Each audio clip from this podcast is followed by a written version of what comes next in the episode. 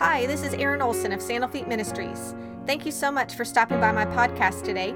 If you'd like more information about my ministry, please visit www.sandalfeet.org. Thank you again for stopping by, and I hope you enjoy the podcast.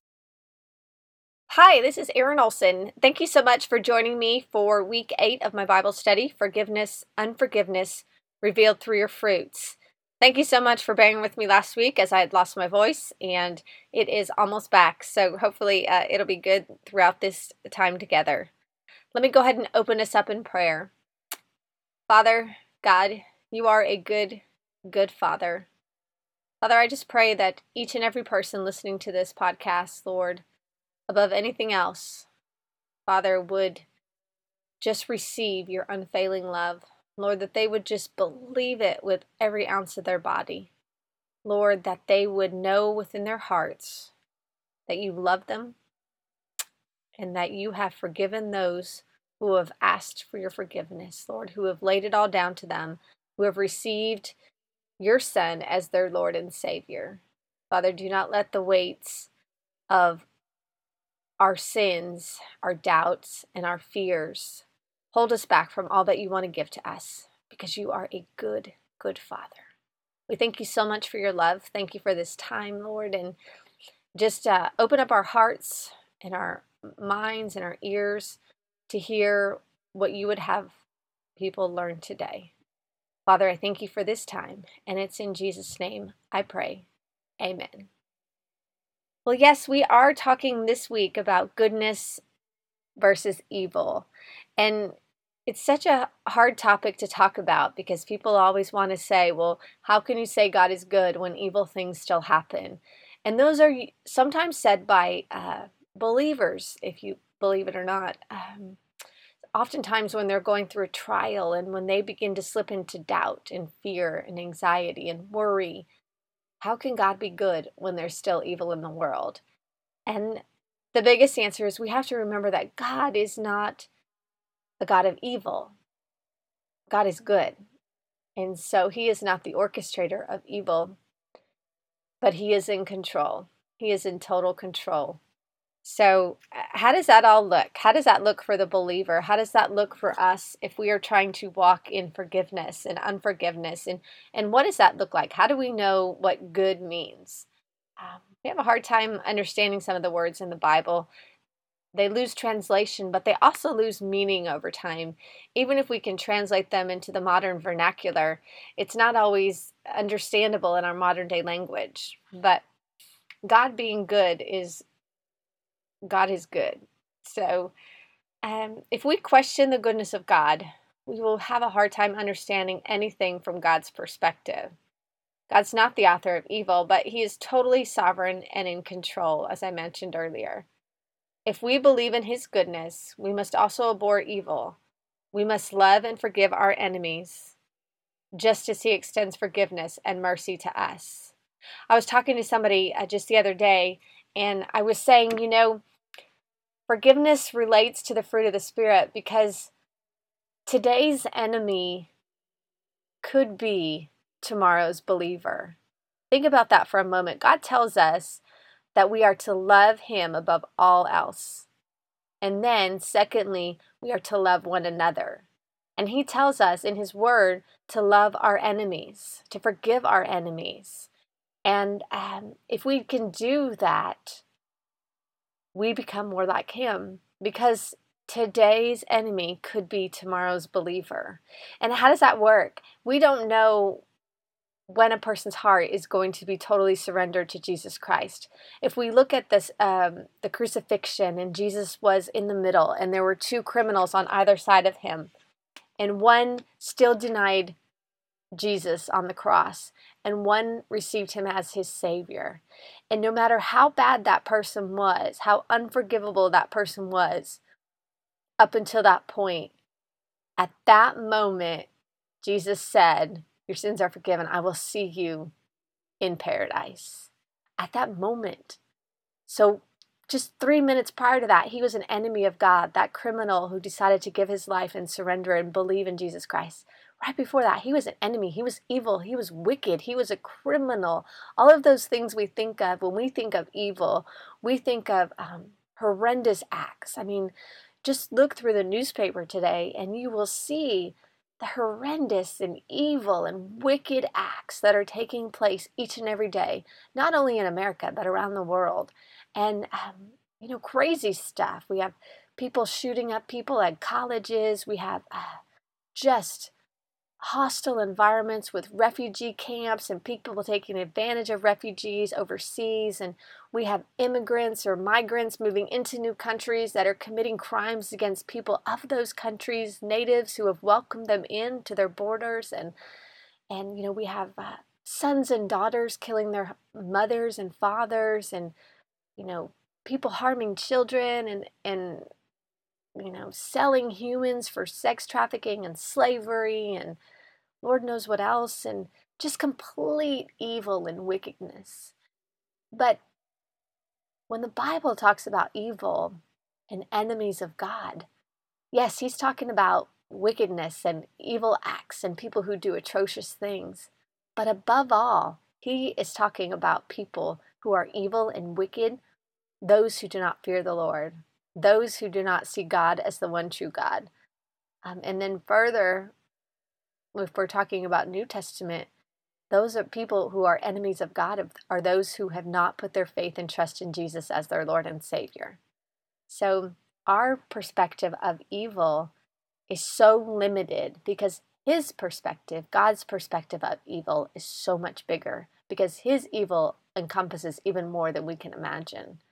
And yet his goodness encompasses all.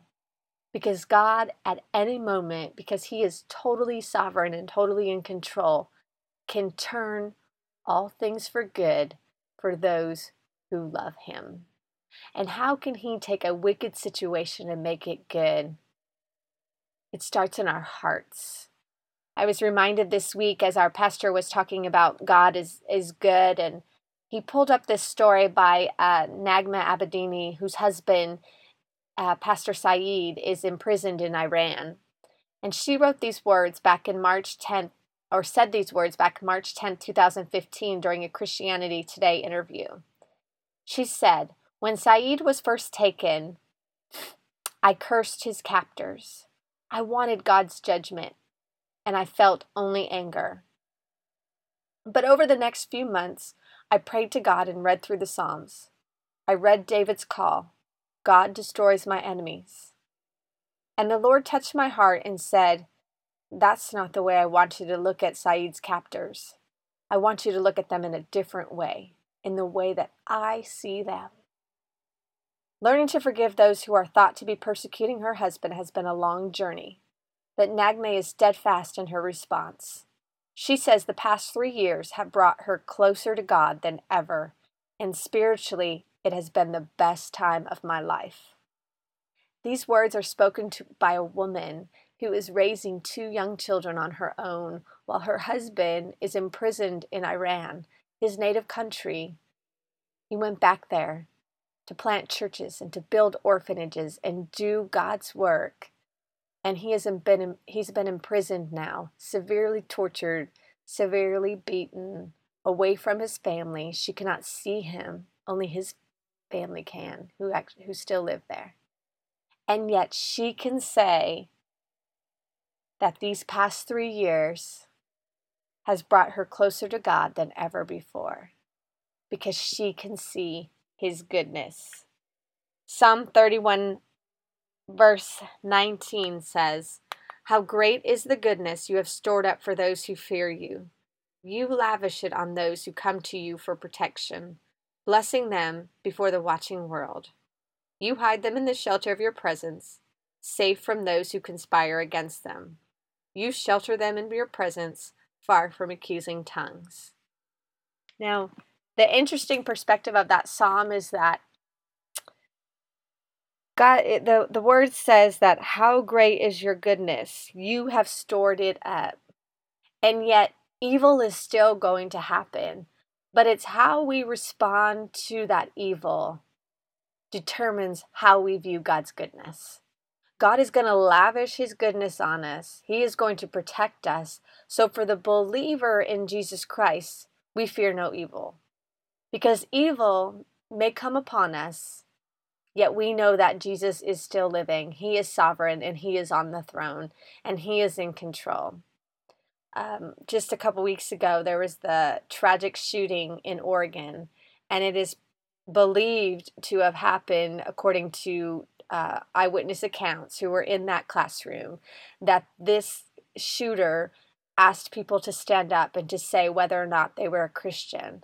And if they were a Christian, he would shoot them. And he said, well, it's good that you're a Christian because you're going to see God in any moment. That's exactly what Jesus said to the criminal on the cross. Exactly. Jesus said, you believe in your Savior, I will see you in paradise. And that was evil. And I cannot imagine either being a person who this is happening to, having to stand before someone with a gun pointed at my head to say whether or not I was a Christian, to fully be prepared to lay my life down at that moment, to be a person who survived that horrific event, to be the parent of that child who you get that phone call and knowing that your child was in college and no longer is here. I can't imagine those moments. But what I can imagine is one day we're all going to make a journey after this world, and we either will enter into paradise or we will enter into hell for eternity. And so God is good because God's redemptive plan exists. He loves his people. He forgives our sins. But for his forgiveness of our sins, we would be completely separated from his goodness forever.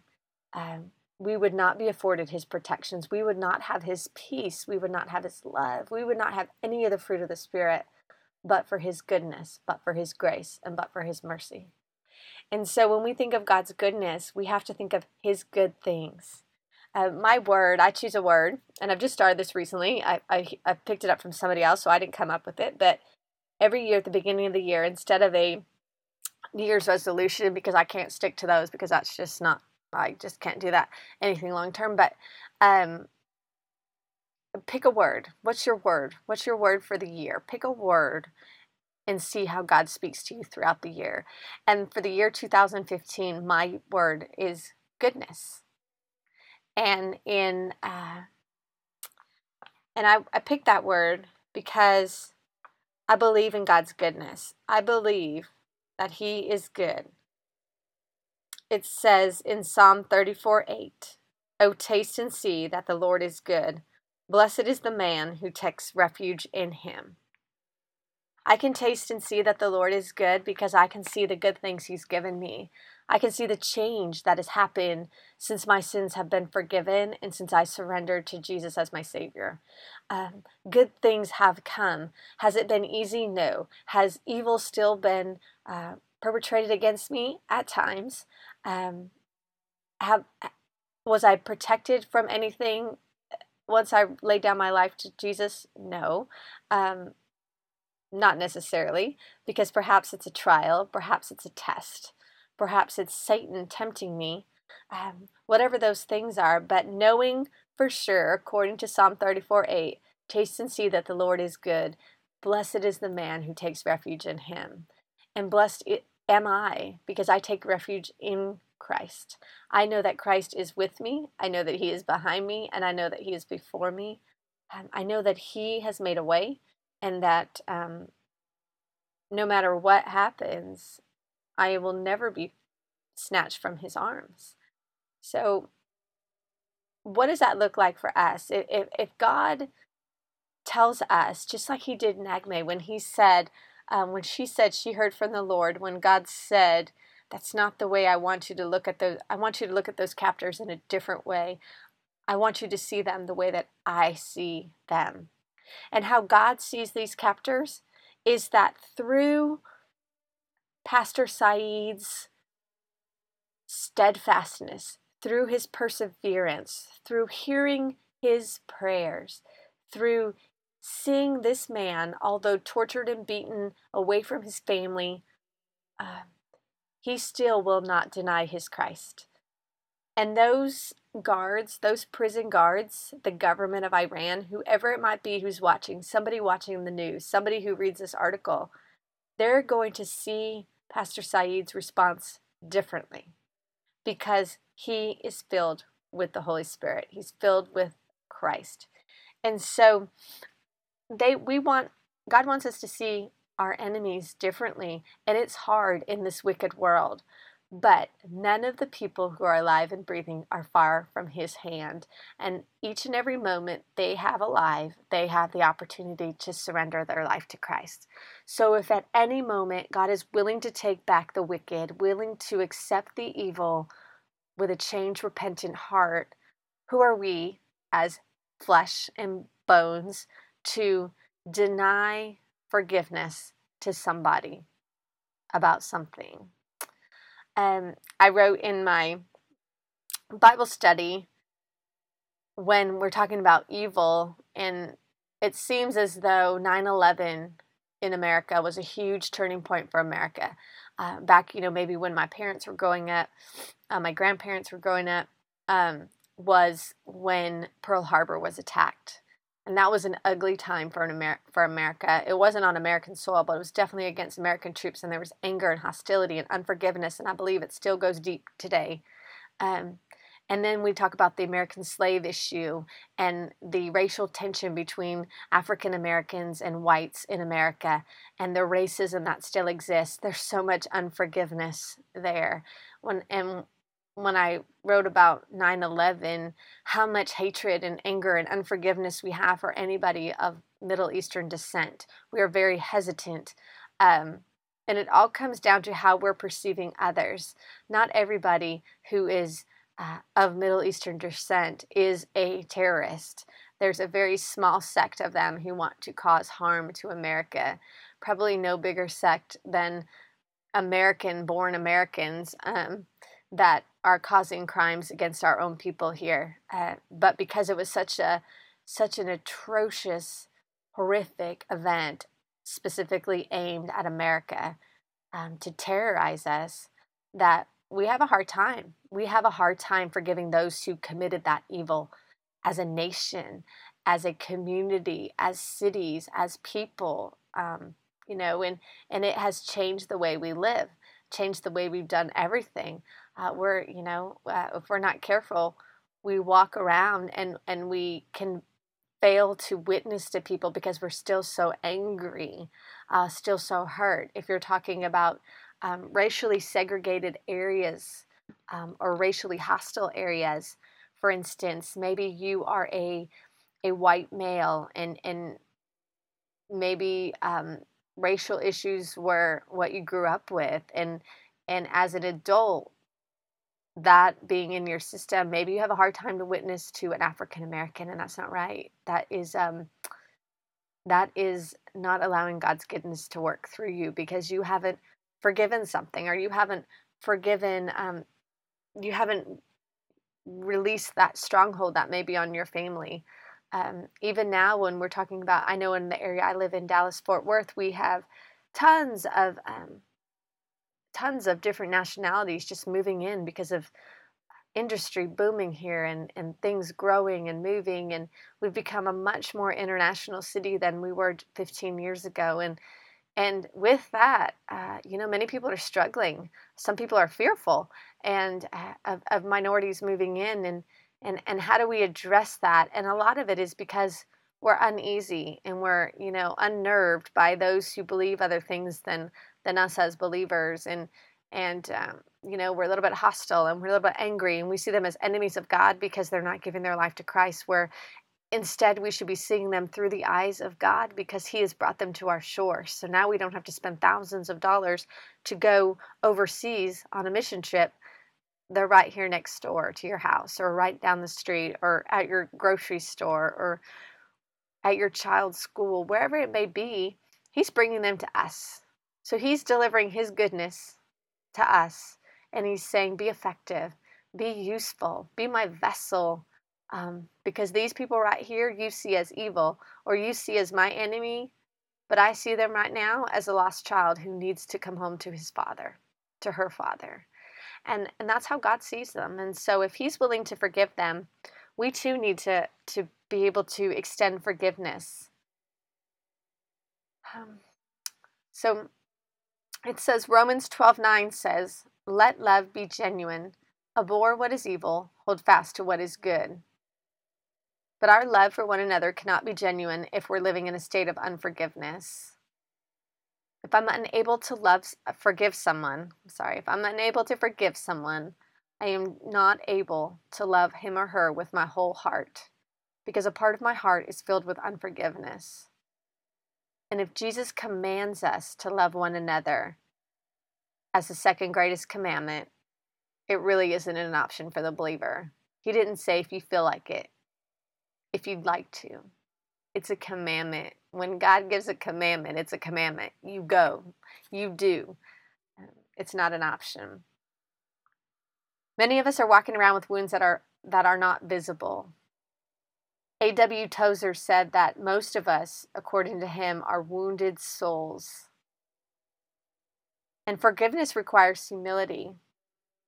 And yet far too often we are too proud. Proverbs 21:4 warns us against being proud.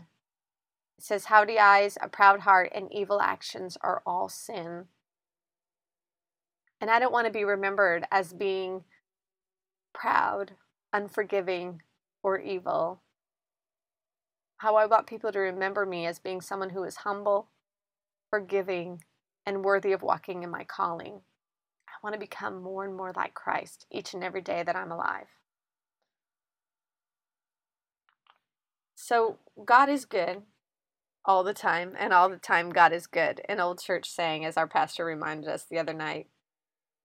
And Romans 8:28 says, and we know that for those who love God, all things work together for good, for those who are called according to his purpose. Our definition of good is not always God's definition of good. There are so many things that take place in the heavenlies that we are not even aware of. Sometimes our wants, our desires, our relationships, our issues, our needs, our circumstances, all of that. There are so many moving pieces that we never see. If God is a God who can do far more than we can ask, think, or imagine, we can't even begin to fathom what takes place in the heavenlies because God is in control. And so when all of those moving parts are coming together and we really understand his goodness, God truly can work all things together for his good. And like I said, it's not always our definition of good, and we have to be okay with that. We have to be okay with saying, you know what, God, I trust you completely. I trust that you have this. If I believe your word, if I believe that God's word is the infallible word of God, there can't be doubts. There has to be. We have to be secure in who we are, in our identity in Christ, who we belong to, and who God is to make it in this world. We can have our salvation, but we can be wobbly and ineffective for the kingdom here on this earth if we are not fully operating in the fruit of the Spirit. And so if we believe in his goodness, if we take that to heart, we believe he is good, and we know that he works all things together for his good. And if that's the case, then we need to be able to forgive. We need to be able to forgive our enemies. We need to be able to forgive those who hurt us. We need to be able to forgive ourselves. We need to be able to forgive God, the creator of the universe. We need to be able to say, we are forgiven. You are forgiven. I want to walk in his goodness. I want to taste and see his goodness. Because that's the story of the gospel. The gospel of grace is that we are saved by grace through faith. And there's only one way to the Father, and that's through Jesus. And Jesus' death on the cross and his blood washed over our sins for the forgiveness of our sins as our ultimate sacrifice. How good is our good Father who would do that for us? For God so loved the world that he gave his only begotten Son to die for us, each one of us. And how could he do that? How could he love us that much to be willing to cleanse us of all of our stuff and our sin by sacrificing his Son on the cross for us so that we would no longer have to bring our own sacrifices because we're not worthy, but that he would give his Son for us? How good is he? No matter what happens in this life, no matter how bad things are, no matter how bad things look or even how bad things are that have been done to you, God is good, and He can take it all. He can redeem it. He can restore it. He can reconcile it because of His goodness, if we allow Him to work His goodness in us. And we do that by walking in forgiveness, extending forgiveness, believing in His forgiveness for our sins, believing in His goodness. We do that by allowing that attribute of the Holy Spirit to take up residence in our spirit, in our soul, so that when He does need to use us, when He wants to speak to us, that our body is filled with Him and His attributes instead of our flesh and our needs and our desires. If we flesh them out and say, I surrender it all, no matter, what comes at me, God, You are good, You're in control, that You are a shelter, a refuge, and that You want to give me Your goodness. If we receive that and we make room for that in our bodies, get rid of all of our other stuff, how much better could we be? How much more joyful could we be? How much more loving could we be? How much could we speak of His goodness? The old saying, when you walk up to someone say, how's your day going? And they people used to respond with, and a lot of older people will, God is good all the time. God is good. And you know what? We've forgotten that. Because this world is wicked, we think that God is losing the battle, and that is so far from the truth. It's just that so many people are turning away from Him. And we as believers, as Christians, we need to step up. We need to say, God is good all the time. God is good, no matter what it is that has come your way. Job could say it during some horrible things. He lost his family, he lost his riches, he lost his wealth, he lost his land. He lost it all. And yet in the end, God was good. He restored him and multiplied him. And so God is good. So I want to leave you with this week. I want you not so much to dwell on the evil and the wicked in this world. Spend some time this week, if you go through the Bible study workbook, really reflecting on, instead of the evil, even if you're watching the news, don't stop watching the news necessarily, but when you're watching the evil, say, God, turn this wickedness, turn this evilness into Your good.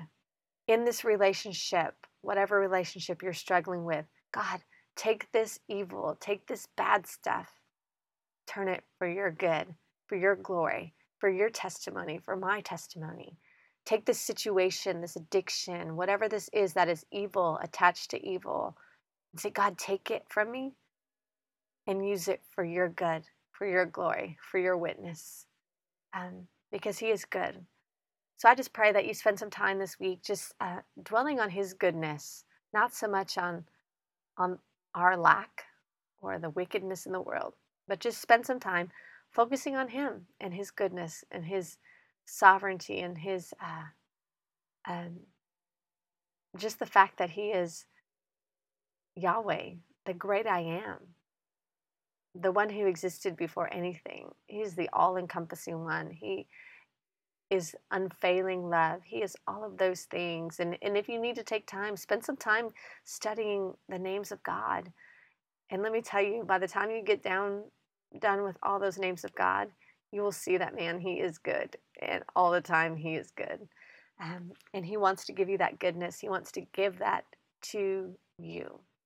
So I pray you take that from Him this week. I pray that you walk away knowing God's goodness again, like Naghmeh. Like she said, that this trial that her family is going through has brought her closer to God more than ever before. And spiritually, it's been the best time of her life. I pray that this week, as you reflect on God's goodness, that this week you be brought closer to God more than you've ever been before.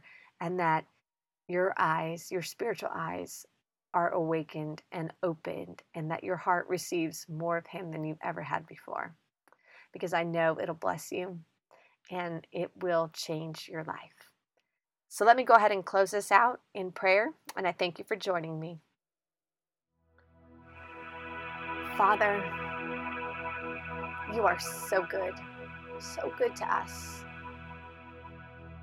Lord, that You would send Your Son to die for us, sinners so separated from You. Father, that You want us to taste and see Your goodness, that that you protect us, that you are our strong refuge, our strong tower. Father, I pray that this week, Lord, that we would taste your goodness, that your goodness would prevail, because love has already won.